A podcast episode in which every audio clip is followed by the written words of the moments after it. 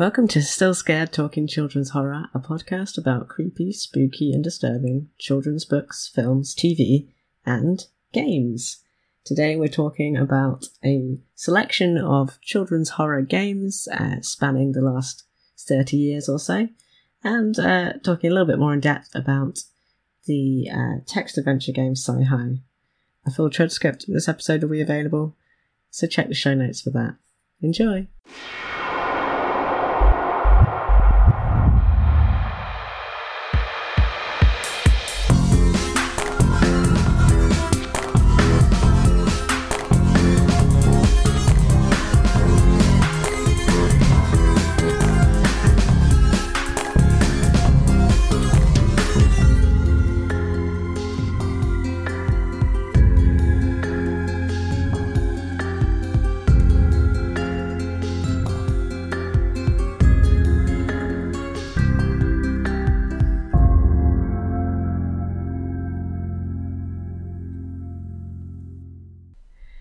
Good evening, Adam. Ahoy, ahoy there. Um, I uh, said, I teased at the end of our last episode that we might be talking about a, uh, um, uh, branching into a new genre this episode. Um, and we are. Yeah, Yeah, you, some- you, da- you dangled the branch of uh, possibility before them, and uh, it, it wasn't it wasn't just a, a, a plastic bit of old tat. It was a resplendent uh, branch of truth. Mm-hmm. Yeah. Yeah. Um, somehow this is the first time we're, we're talking directly about games. Um, which seems a little unlikely, but it, it is. Um, I guess that there maybe there aren't that many children's horror games. Maybe we'll talk about that. Yeah, Um, I don't think there are. So, in preparation for this episode, I did some very cursory research and I looked up uh, some lists of best horror games for kids. Yeah. And frankly, I was disappointed and troubled because some of these games um, really uh, they're they're only horror in as much as um, Monster Valley High toys are horror.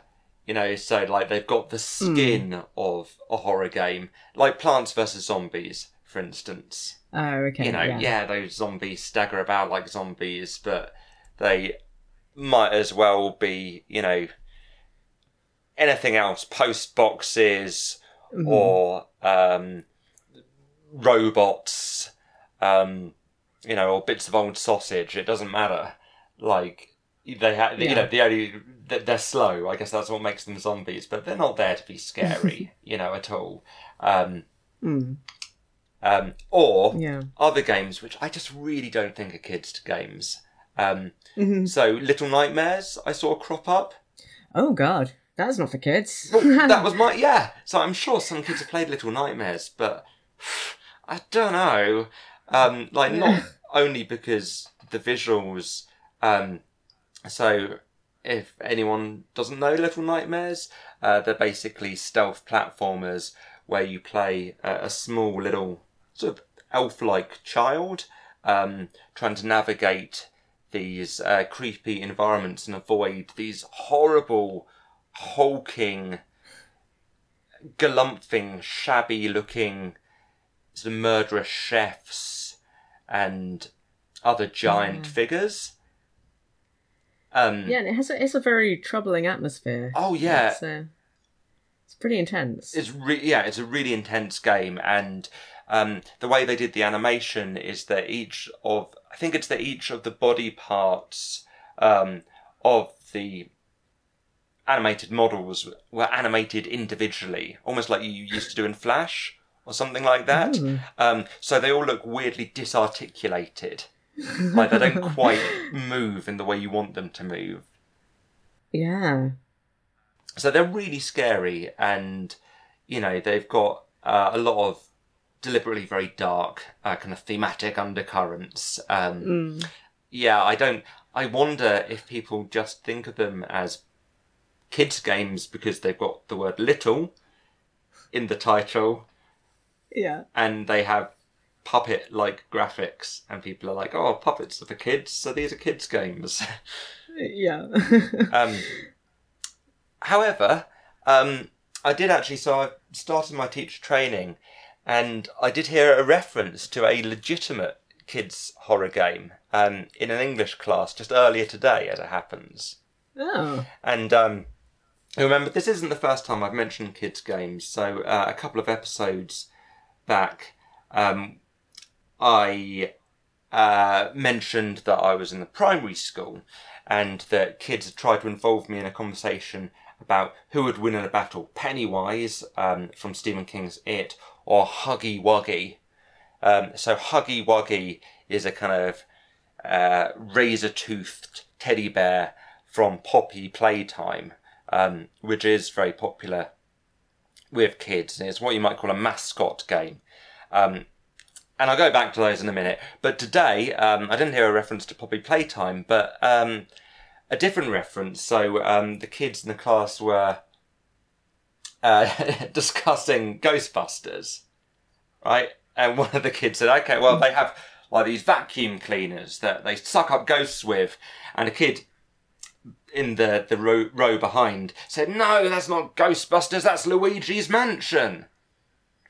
Ah. Um, so Luigi's Mansion is a, a game series that I think it started on the GameCube, um, Mhm, and yeah. they're still being made uh, in which Mario's um, much maligned uh, taller brother uh, goes around a spooky mansion hoovering up ghosts. Okay. Yeah. and that's what I'd think of as children's horror. That um, it's committed to its horror theme. You know, they're set in a haunted mansion, and they really have a kind of ghost train like feel. Yeah. So you've got this kind of creepy, um, haunted environment uh, where ghosts pop out uh, and they look a bit, a bit gooby and a little bit creepy. Um, but uh, yeah, there, there's nothing altogether horrific or or uh, unsuitable for kids. Um, but it, it, it clearly is going for that kind of spooky atmosphere. yeah. Um, Uh, where where do you stand on Halloween pinball? 95. So is that is that a specific pinball game, or do you mean that Halloween themed pinball? This is this was a specific uh, pinball game that, that I think came with, well, I, I at least had it on a on a Windows ninety five or ninety eight uh, setup, and uh, I enjoyed it very much. Um, I mean, is it as scary as the 3D Maze screensaver? oh, I mean, what is really, frankly?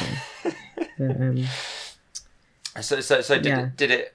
Because I remember the UFO pinball, which was on one of Oh, the right. windows. So it Yeah. must have been similar. Was it like a graveyard themed, or were there ghosts Yes, you yeah, could, you could a- hit with the ball? had, um, I think it had um, gargoyles. I think like the Okay. the uh, pinballs came out of the gargoyle's mouth, and, and so yeah, it had a had the the spooky MIDI music. Mm. I do like Hmm. spooky MIDI music. Yeah, So yeah, I mean, I think the thing is, you- said that there aren't many horror kids games. I think the tricky thing is, is that back in the eighties and early nineties, when games moved out of the arcade into people's homes, I get the impression that distributors really thought of all video games as potentially for kids, no matter how inappropriate. Um, Because video games are a great way of marketing horror films, which uh, kids would have no chance of seeing in the cinema, uh, to impressionable young minds. so, um, you know, it took a little while for the rating system um, to be brought in for games. Um, and, you know, I think there's still this idea to an extent. I mean, less so now because people have grown up with games, are still playing games as adults, right? But I think when we were kids, there was still a sense that video games were largely for children. Um, yeah, so so I Yeah, think that's- you know when when something like Grand Theft Auto came out, you did still have parents buying it for their kids because they didn't really have a sort of sense of well, this is really inappropriate because it's a game.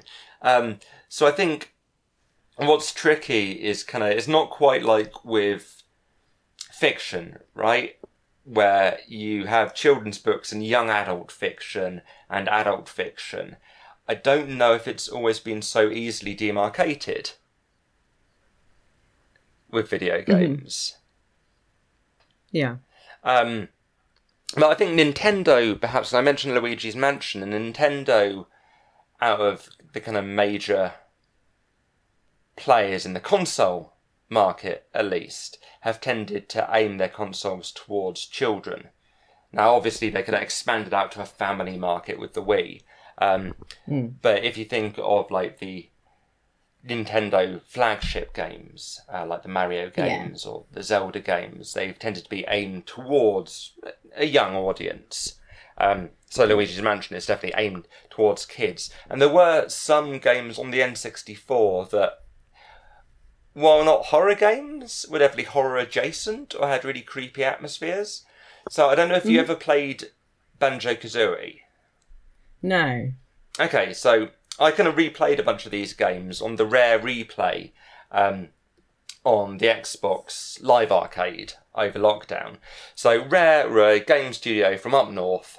I can't remember where, possibly Yorkshire, um, but British game studio, and they made some really big N64 games like the GoldenEye game, for instance. Oh yeah. Um, but they also had their own properties. And one of these was Banjo Kazooie, and came out not long after Mario 64, which had a bit of a kind of slightly haunted, uneasy atmosphere, like a lot of those early 3D games did.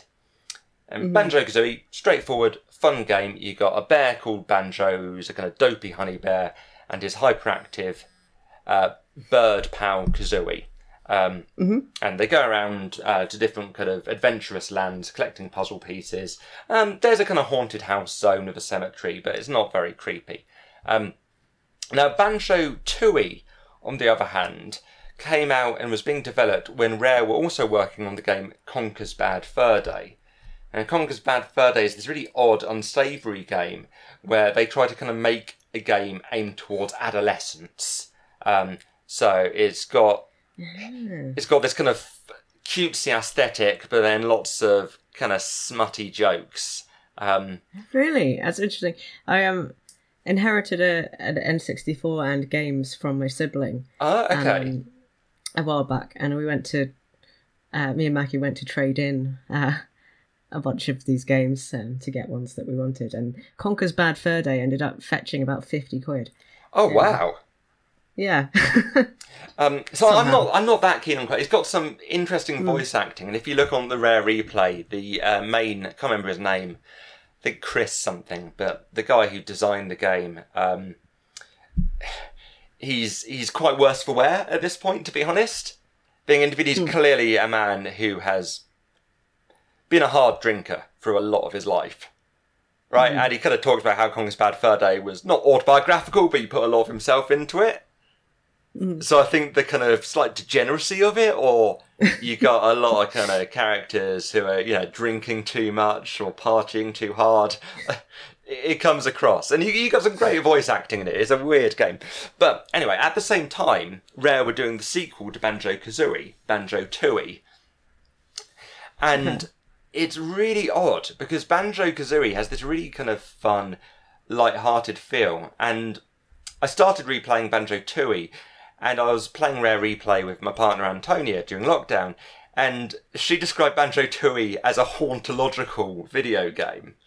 and I totally get what she means. So, without getting too academic like the idea of hauntology is um, it's something that's eerie, right? So something that feels emptied out and absent, and that it's kind of haunted by a vision of the future from the past. So that's that's a you know that's a strange idea, um, but yeah, I think often early 3D games, because they had this sort of optimism about the new future of video games, but in retrospect look really janky, right? And they're often very empty because, you know, they only Yeah. had so much memory, so they couldn't populate these environments. Yeah, yeah. Yeah, so they, they often feel a bit weird and a bit haunted. Um, and Banjo Tooie uh, is really weirdly dismal. Right, so it's still kind of colourful, but the colours have all kind of curdled and turned nasty. so, if anyone has seen the Tim Burton Charlie and the Chocolate Factory um, remake, um, the colours are a bit like that, um, or his Alice in Wonderland, that they're kind of garish but grey and dismal at the same time. So it looks really unhealthy. Um, and it also starts with one of the main characters being killed. So okay. the first game, Banjo Kazooie, has a lovable mole uh, called Bottles, who has these thick glasses, and Bottles gives you hints and basically helps you upgrade your moves. Um, Bottles gets exploded at the start of Banjo Tooie, um, and is then a kind of blackened ghost corpse for the rest of the game, and remains dead Wow. um, like yeah so it, it, it's from the start has this really kind of oddly kind of negative atmosphere and there's a lot of meta jokes about how banjo and kazooie kind of don't really want to be doing a sequel so so like they're kind of back but they don't really want to be doing it so the whole kind of tone's just really cynical um yeah it, it's a weird game um and an- another I'm I'm looking at some screenshots of it. It's uh, pretty damn ugly. I mean, Yeah. N64 games in general are pretty ugly, but uh, yeah, very blocky brown. Mm. it's, a, it's, it's a very brown game yeah. um, and another N64 game that was kind of disturbing for its ugliness and just bonkers premise was Space Station Silicon Valley. And this is a real rare find now. Like, like this is this is a deep Yeah. dive Space Station Silicon Valley.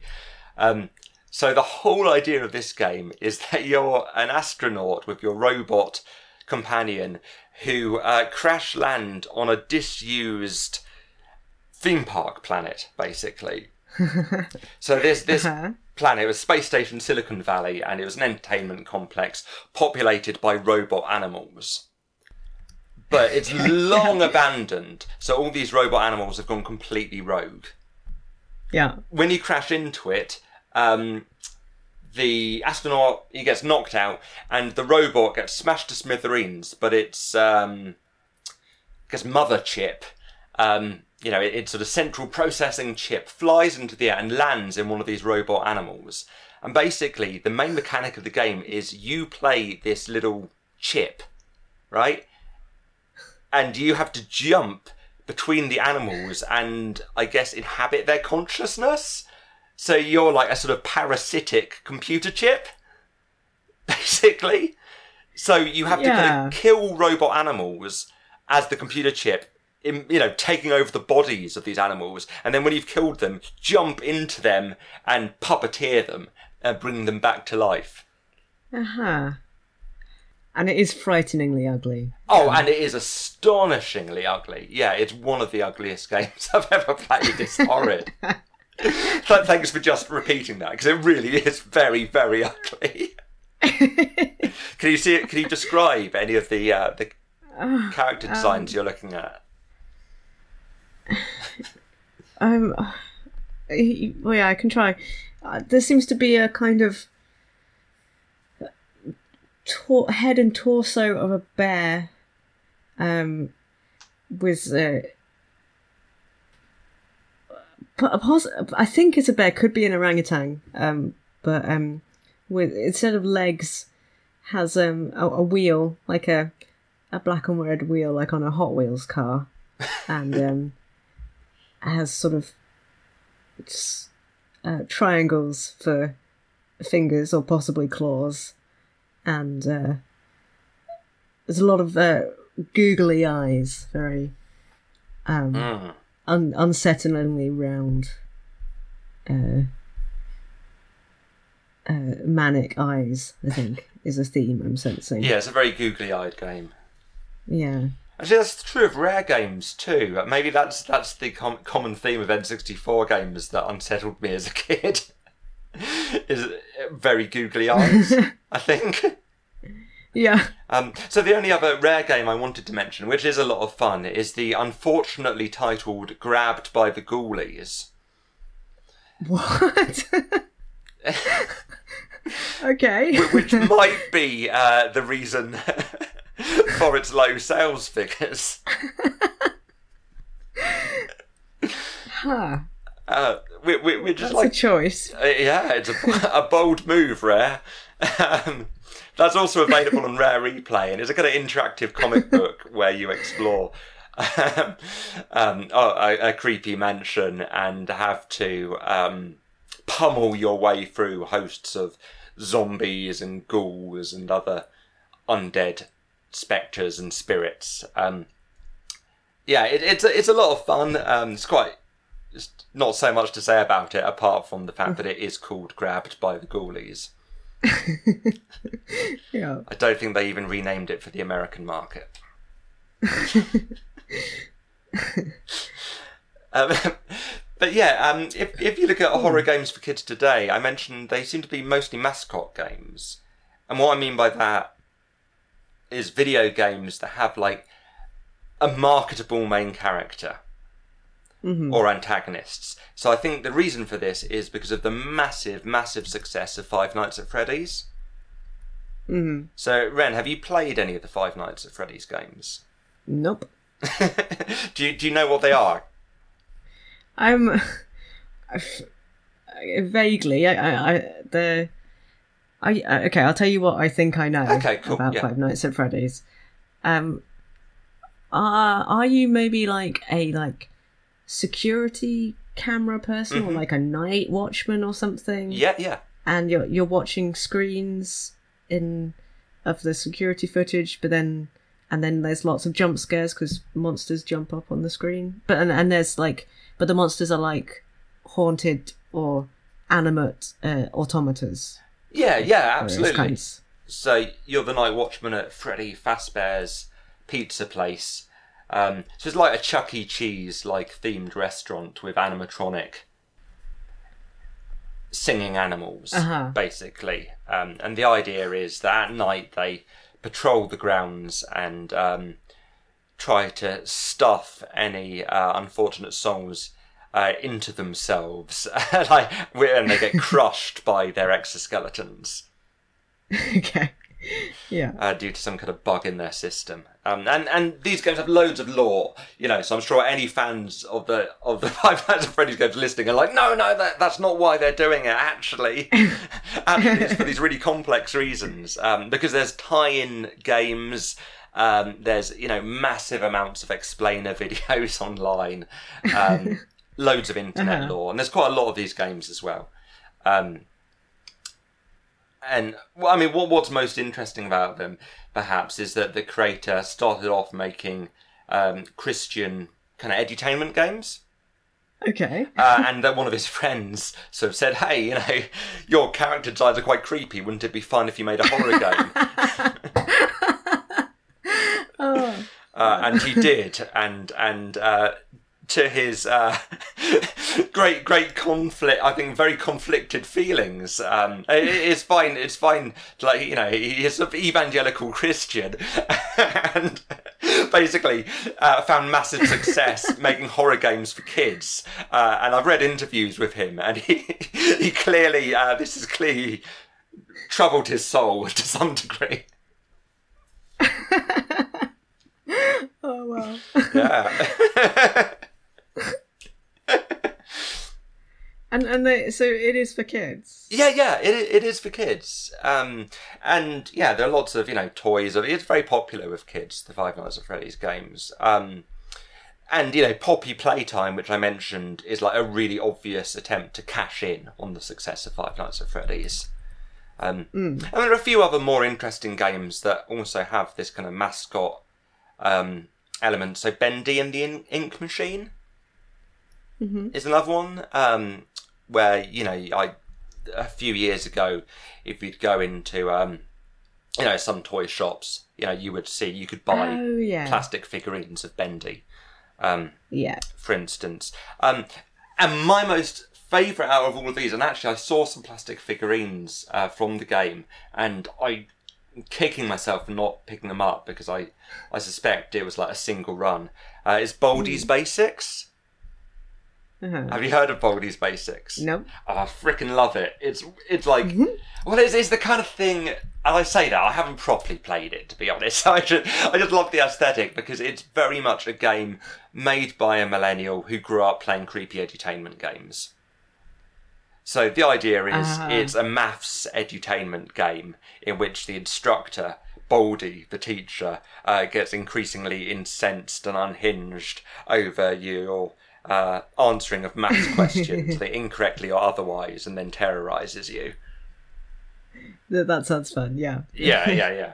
Um, and so that brings me uh, by by quite a tortuous route down to the fact that I think the games that seem to have creeped us both out the most as kids were edutainment games, right?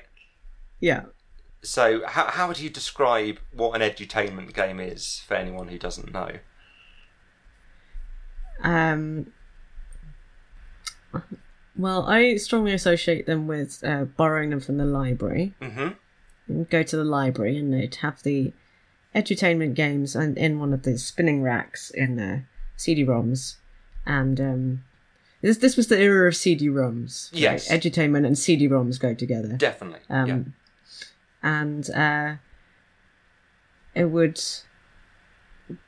be games that are trying to teach you some maths or some spelling or about nature or I mean some are, some are more uh, more directly educational than others. I think. Um, Yeah, I mean, and some of these you might even get in school. So, um, my friend Peter says he spent a lot of time playing the Crystal Rainforest, for instance, um, at school when he was a kid. And I think maybe my school had Granny's Garden or Yeah, some kind yeah. of equivalent, which has this sort of infamously scary end screen if you lose, that you get captured by a witch, for instance.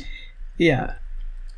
Um, and sometimes you'd get games within educational software, right? So, um, Microsoft Encarta, which is what everyone used for their homework before they had access to the internet, uh, which was a kind of encyclopedia on CD-ROM, had a game in it called Mind Maze. did it? Yeah, yeah, yeah, yeah. Uh, you clearly Ah. didn't spend nearly as much time on Microsoft Encarta as I did. I, I, I definitely used it for my primary school homework. Yeah. I don't remember the game. Well, yeah, if you, if you really wanted to test your knowledge on Microsoft Encarta, uh, there, there was a kind of quiz set in a medieval maze. Ah. So you, you'd have to kind of click through. It did look a bit like that kind of 3D screensaver, um, actually. But uh, you, you, click through the screens of this maze. It was pre-generated 3D backgrounds like Myst or something. Um, Not even that sophisticated, actually. I think they're probably just like completely still images. Um, and you had to answer questions, and it, yeah, that that was a bit creepy. Um, But yeah, there was one edutainment game you kind of sent me a link to, or a link to a playthrough of. Yeah, so this was a game called Forestia, which is a pretty obscure. I think it's a French game um, from 1998, um, where uh, there's a in a forest there's a benevolent benevolent forest dad called Daddy Oak who uh, sends you on quests. Um, and it's mostly pretty tame, um, but it has this one level where everything gets quite strange. Um, and uh, this it was really really quite memorable to me and um, I, uh, I I looked it up and found out that it wasn't just me that it made an impression on because it has a, an entry on uh, on Reddit on our uh, creepy gaming um, where, where they link to this full playthrough. Um, but I'll, I'll read a description from a user Romeo Romeo because it gives a good a good description of this uh, creepy stage. It says uh, the game is split into different episodes or chapters uh, that feature different scenarios. In one, it's the big tree's birthday, and he's given many gifts. In another, a siren comes to the forest, and all of its inhabitants are under some kind of spell until you help her make her way to the ocean. And then there's the Fire Mountain. In this chapter, you are transported to an apocalyptic alternate timeline in which all the scenes have this bright red tint as if they came straight out of a creepypasta, along with an eerie choir that never goes away. A dragon comes to the forest as well as an evil wizard, and they announce the end of days as a volcano threatens to erupt and kill everything. All over the forest, you can find dead animals, and if you stand there, their souls leave their bodies. The best part is that this comes entirely out of nowhere. So far, all of the game has had no mention of any apocalypse coming or anything bad happening in the woods. The chapter even starts out pretty normally, with Sam the Rabbit calling you to look at constellations. Then, when the next day comes, you're in hell, just like that. Um, So did this really alarm you as a kid then? Oh, I mean, I think I quite enjoyed it. Uh, I, f- I found it a bit. Um, I, I, I like the novelty of it, but I think I was a bit older than some of these uh, commentators. I was Yeah. more in the sort of ten to eleven rather than five or six sort of range. But um, it was. I mean, it was definitely very um, unsettling. Um, I text. I messaged um, my sibling Willow uh, to to ask if they had any comments to share with the podcast. Hmm. Um, and they said, Oh my god, the rattle noise as the spirits left their tiny cobwebbed bodies, discarded like unloved dolls in the forest of bloody light, at once familiar and alien. so, That's lovely. Thank you, Willow. yeah, upstaging me in my own podcast. That's that's the texture of the week right there. yeah, it, it made an impression on both of us. Um, that that stage. So, um, well, I think I haven't actually. uh, I should have um, asked my, my brother about his memories because um, the edutainment company that I think produced the most unsettling memories for me was a company called MECC, um, who ended up being amalgamated into Softkey. Um, but um, when they were MECC, they made two games um, which really made an impression on me: um, Museum Madness and The Secret Island of Doctor Quandary. So, Museum Madness uh, is probably the most traditionally educational in as much as it's set in a museum. Um, but it's a museum that's been taken over by a malevolent AI. and so you have to break into the museum at night under cover of darkness and uh, put the exhibits back together, basically. So it has a bit of a Westworld thing going on. So these sort of animatronic or um, might not even be animatronic, they might just be mannequins, but have kind of come to life and think that they're the real historical figures. Yeah. So, you know, the mannequin of Ben Franklin believes is the actual Ben Franklin, and you have to help the Ben Franklin, you know, fly the kite to generate electricity or what have you. yeah. So, yeah, some of them are sort of historically themed, and some of them um, are natural sciences themed, and so on. Um, it has this wonderfully kind of eerie MIDI music, um, which definitely marks out MECC games. Um, particularly their even creepier game, The Secret Island of Dr. Quandary. So I, I got you to watch just the first sort of three or so minutes of the game. I, I don't know if you can sort of describe what you saw. Um, it was uh, it was showing me a just like a a photo of a a gloomy day at a kind of sort of local fairground, kind of. It looked pretty shabby. I Yes, don't know. re- it just- really looks really kind of shabby and like run down. Yeah, this, this kind of that it's not it's not like a good photo. It's like someone took an offhand photo with a disposable camera. yeah, yeah. um, and um, and it's kind of it's got a Ferris wheel in the background, and some of the the kind of carriages on it start sort of shaking in a way that's obviously they've manipulated in the carriages in the photo to shake, and it's sort of text coming up on the screen going, "Come on in, come to the fairground." Ignore the shaking of the carriage on the Ferris wheel. I'm sure it's fine. Um, So you you go into the fair, into the fairground. yeah, and then and then you have to Well, well, choose. yeah, well, you're, you're you're met by by a figure, Hmm. right? Did you see? Dr. I think I, I I skipped. I didn't actually see Doctor Quandary himself. Ah, so so it's got Doctor Quandary, but posing as a fairground barker. Ah. So so Doctor Quandary is the kind of grubby bearded, uh, magician trickster figure of the game, uh, who curses you to the island, um, his secret island, but he's undercover as a uh, humble fairground barker, basically. And yeah, he gets you to play this game called I think it's Troggle Shoot. yeah. um, which is a shooting game, right? Yeah. So you have three very ugly dolls, of, and you have to. You have to hit one of them. Yeah, well, you, yeah, you, you, I think they're the prizes. You shoot the troggles, which are these little kind of gawping faced creatures, Yeah. um, and they kind of shatter when you. It's hard to tell if they're alive or not. if you shoot them, and then yeah, you win. You win one of these dolls, and then and then the kind of doll face engulfs the screen. yeah. And there's a sort of spot, and then the next thing you know, you're trapped. You are the doll, and so you're trapped in the body of the doll. And so the game is that you're on the island, the secret island Dr. Quandary, and you've got to answer educational puzzles in order to escape. And the idea is you collect up these ingredients for a recipe, which you cook up in a big pot at the edge of the island, um, that you win from completing these puzzles. And then you boil up the soup, and when you drink it, the idea is that the doll's body kind of breaks apart, and you're going to be returned to your human form. But most upsettingly, the game is on an endless loop.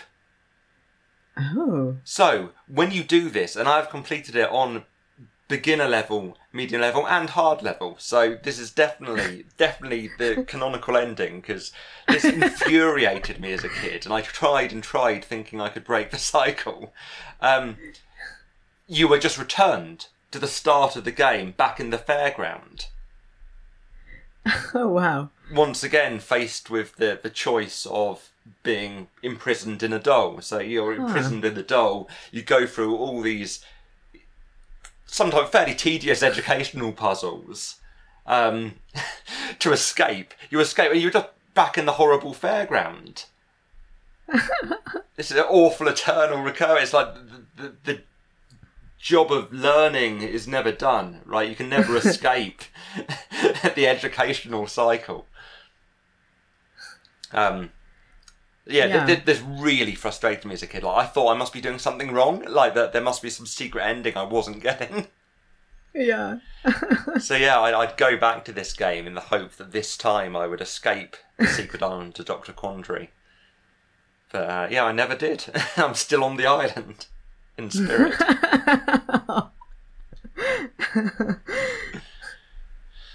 yeah, yeah. Um, I'm sorry to hear that. yeah, thanks, thank you. I'm glad. I, I, I hope some of the genuine existential angst came across there because uh, it really bothered me as a kid. um, and and I'm I'm going to put some of the music from the game behind behind me. I think to, to- so so people can get quite how dismal the music for this game is. Yeah, good. Yeah, I also have a, a, a request if you can get the noise of the uh, animals' souls leaving their bodies in uh, in Forestia. I'd appreciate uh, Yeah, oh definitely. sprinkling that liberally throughout this episode.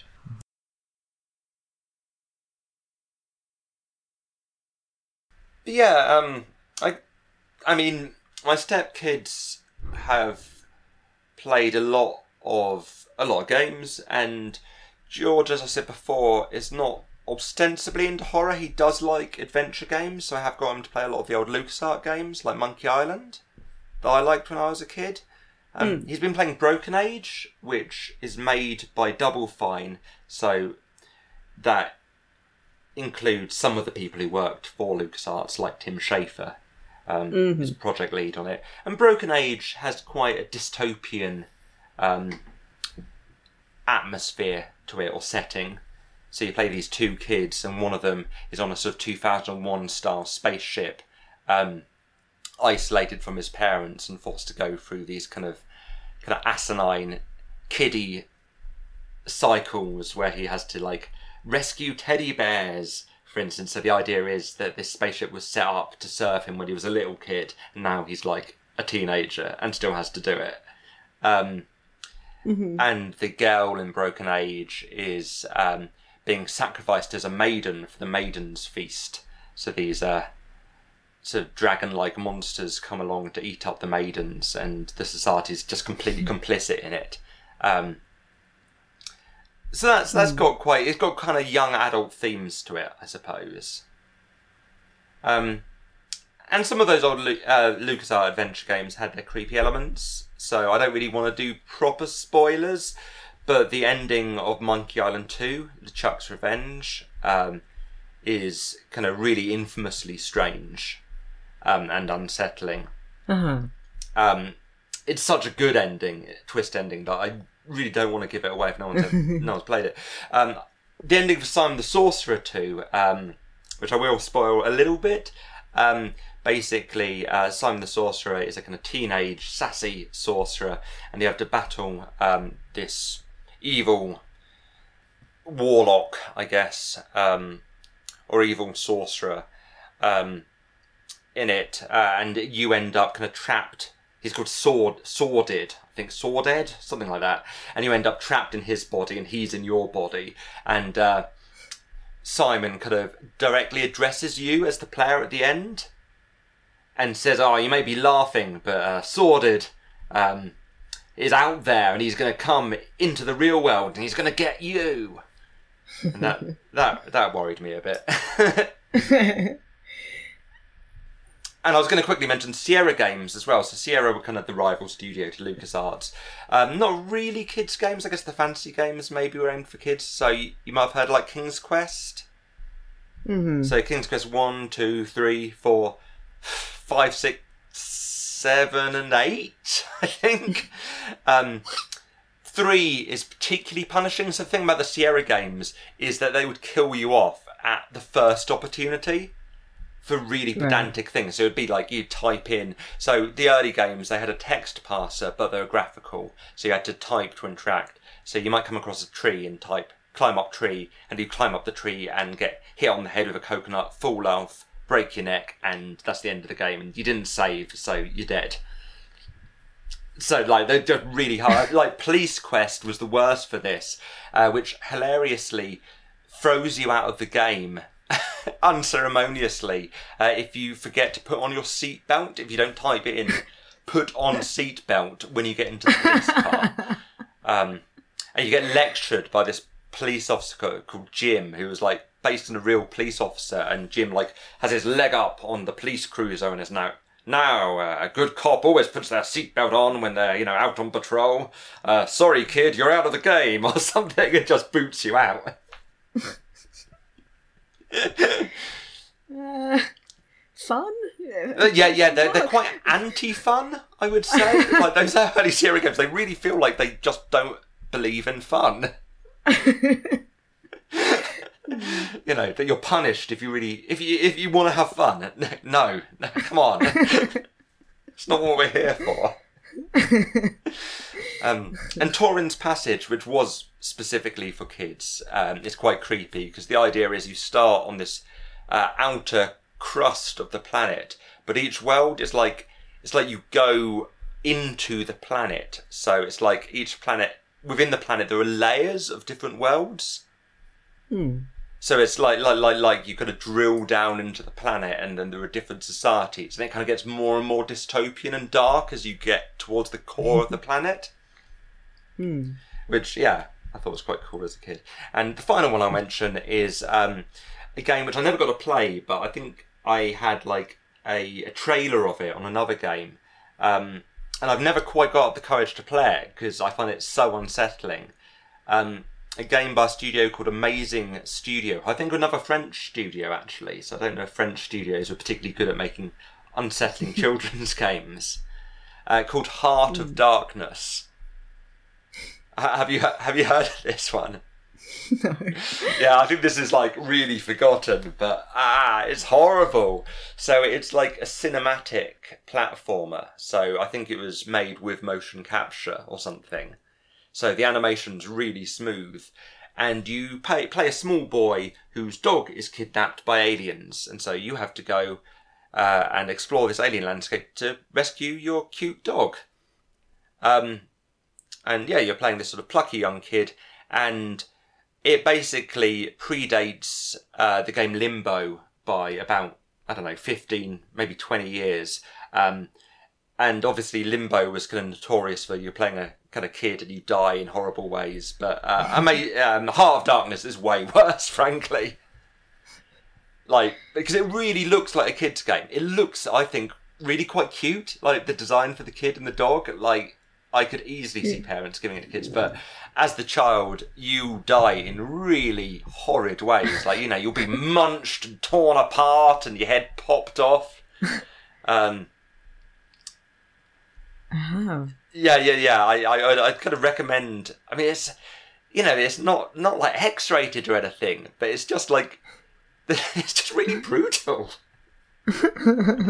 um, yeah, yeah. I remember. Say, I had a trailer of it. I think on a different game, presumably an adventure game, maybe a Sierra game or something. And yeah, ah, I think I must have just watched the trailer like once or something, and it just stuck in my mind for for decades. I only discovered the name of the game like a few years ago by trying to find out what it was because it, it made such an impression on me. so yeah, yeah, that's Heart of Darkness. So um, Hmm. Hmm. so yeah, yeah, you know, bits and bobs. I don't know if uh, how many of these were technically horror games for kids, but Yeah. but you want to do a quick kind of deep dive into, I guess, a kind of young adult text game. I'd call it. Yeah. Um yeah, it's it's not uh, perhaps not more more supernatural mystery than than horror although some routes are more or less creepy depending on what choices you make.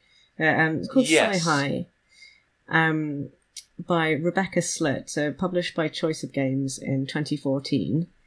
Um, and uh, it's uh, set in a high school where some of the students have recently started gaining psychic powers, and you, as a protagonist, have a sort of side side gig as an investigator, and you you're asked to start looking into some of your schoolmates who are acting strangely, like suddenly becoming serious and studious, and uh, you, you eventually realise that they're being mind controlled by a device called a, a vinculum that the um, principal and uh, and one of the teachers uh, are powering with magic from a vector in the ocean called the Nexus, and uh, you have to sort of choices to try and undermine this plan. They can be either try and destroy the vinculum or try and uh, reverse its powers and various things. But um, and in, in most of the endings, you get a, a showdown at prom on a boat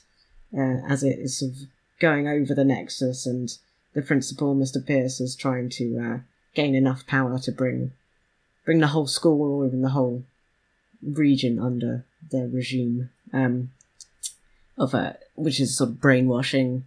Kind of, he said that the students who are who are controlled by the vinculum become model citizens. Um, uh, so that's basically the story, and you, you also have to deal with the more usual challenges of high school along the way, like keeping your grades up and trying to get scholarships and deciding who to date. Yeah, it's a bit like. Um, I mean, some of its themes made me think inevitably of the Demon Headmaster, Yeah. but obviously an American setting, um, using those kind of John Hughes style um, American high school archetypes. hmm Um, I'm curious what routes or routes you you went with it. Well, my first playthrough, um, I played it very preppily Indeed, uh, I was just as hard working in the game as I was during my own school years. Uh, so I, I, I won the scholarship, um, and I did uncover uh, the the central mystery. Um, and yeah, I, I, I wasn't going to. Um, I didn't cotton to all this teachers brainwashing the school. So uh, yeah, I, I, I uncovered the mystery and um, sent them packing. Really, so uh, yeah, yeah, it was it was a pretty successful playthrough. Um, and, and I and I, I dated my best friend, who seemed like quite a wholesome sort. yes, yes. Yeah. So um, yeah, and then then I started again and and tried to play it uh, a bit more like a bad kid. yeah. Um, how about you? Um, I, I've done a few, maybe seven or eight different playthroughs. Oh wow, okay. uh, trying to get different endings. Um, I think the creepiest one was probably the one where I ended up getting brainwashed and turning into a pod person. Oh. I might have to try that. Okay. That was quite cool. Um, uh, Mackie, who suggested, said that the the first time she she played it, she uh, she dated her best friend. Who the thing with this game is, um, it's uh, the, the the genders and the sexualities are flexible on a lot of the characters. So, um, so you can decide if you want to date girls or boys or both, and then the characters change. But um, she was dating her best friend, who, uh, as a girl, is called Alison, and um, and Alison became a pod person, but uh, she stayed with her because she was in love with her. I've never got that ending though. Um, I've uh, various things have happened. I um, I've uh, sold drugs. Um, uh, I played one today where I ended up getting arrested, not for selling drugs, but um, because uh, I was trying to uncover the vinculum, and uh, everyone thought that I'd uh, that it was a bomb and that I'd planted a bomb, so I ended up going to jail before the end of the story. Um, I have this memory because I played it quite soon after it came out, Okay. back in 2014 or 2015. And I swear, but back then I got like a proper horror ending where I don't know, like I exploded the vinculum and like I Cronenberged my classmates in some horrible way. And I can't find this ending again, and I don't know if I imagined it. Um, Ooh. Yeah. That makes the game creepier. like it's kind of, you know, Yeah. cursed game with an illicit ending that you can't get. yeah, yeah. um, because that's kind of what I was thinking. I was like, oh, I'm going to try and get that ending, but oh, I have tried. I've tried a lot of different uh, things, and I I can't get anything close to what I remember. So I don't know. I really don't know if that is there or not. Um, Yeah, I have to admit, I do want to delve more into it now and do a few more playthroughs because I guess I didn't realise it branched quite as much as it does. Yeah, No, it does. Um, yeah, there is quite a lot of, of variety in them. Um, yeah, and there's a you know, even in the sort of general the showdown at the end. If you get to the showdown on the boat, there's a few different ways that that can go as well. Um, yeah, yeah, I, I would recommend. Yeah, it's Yeah, fun. yeah, like I think the writing is quite straightforward. Like it does what it has to do. hmm Um,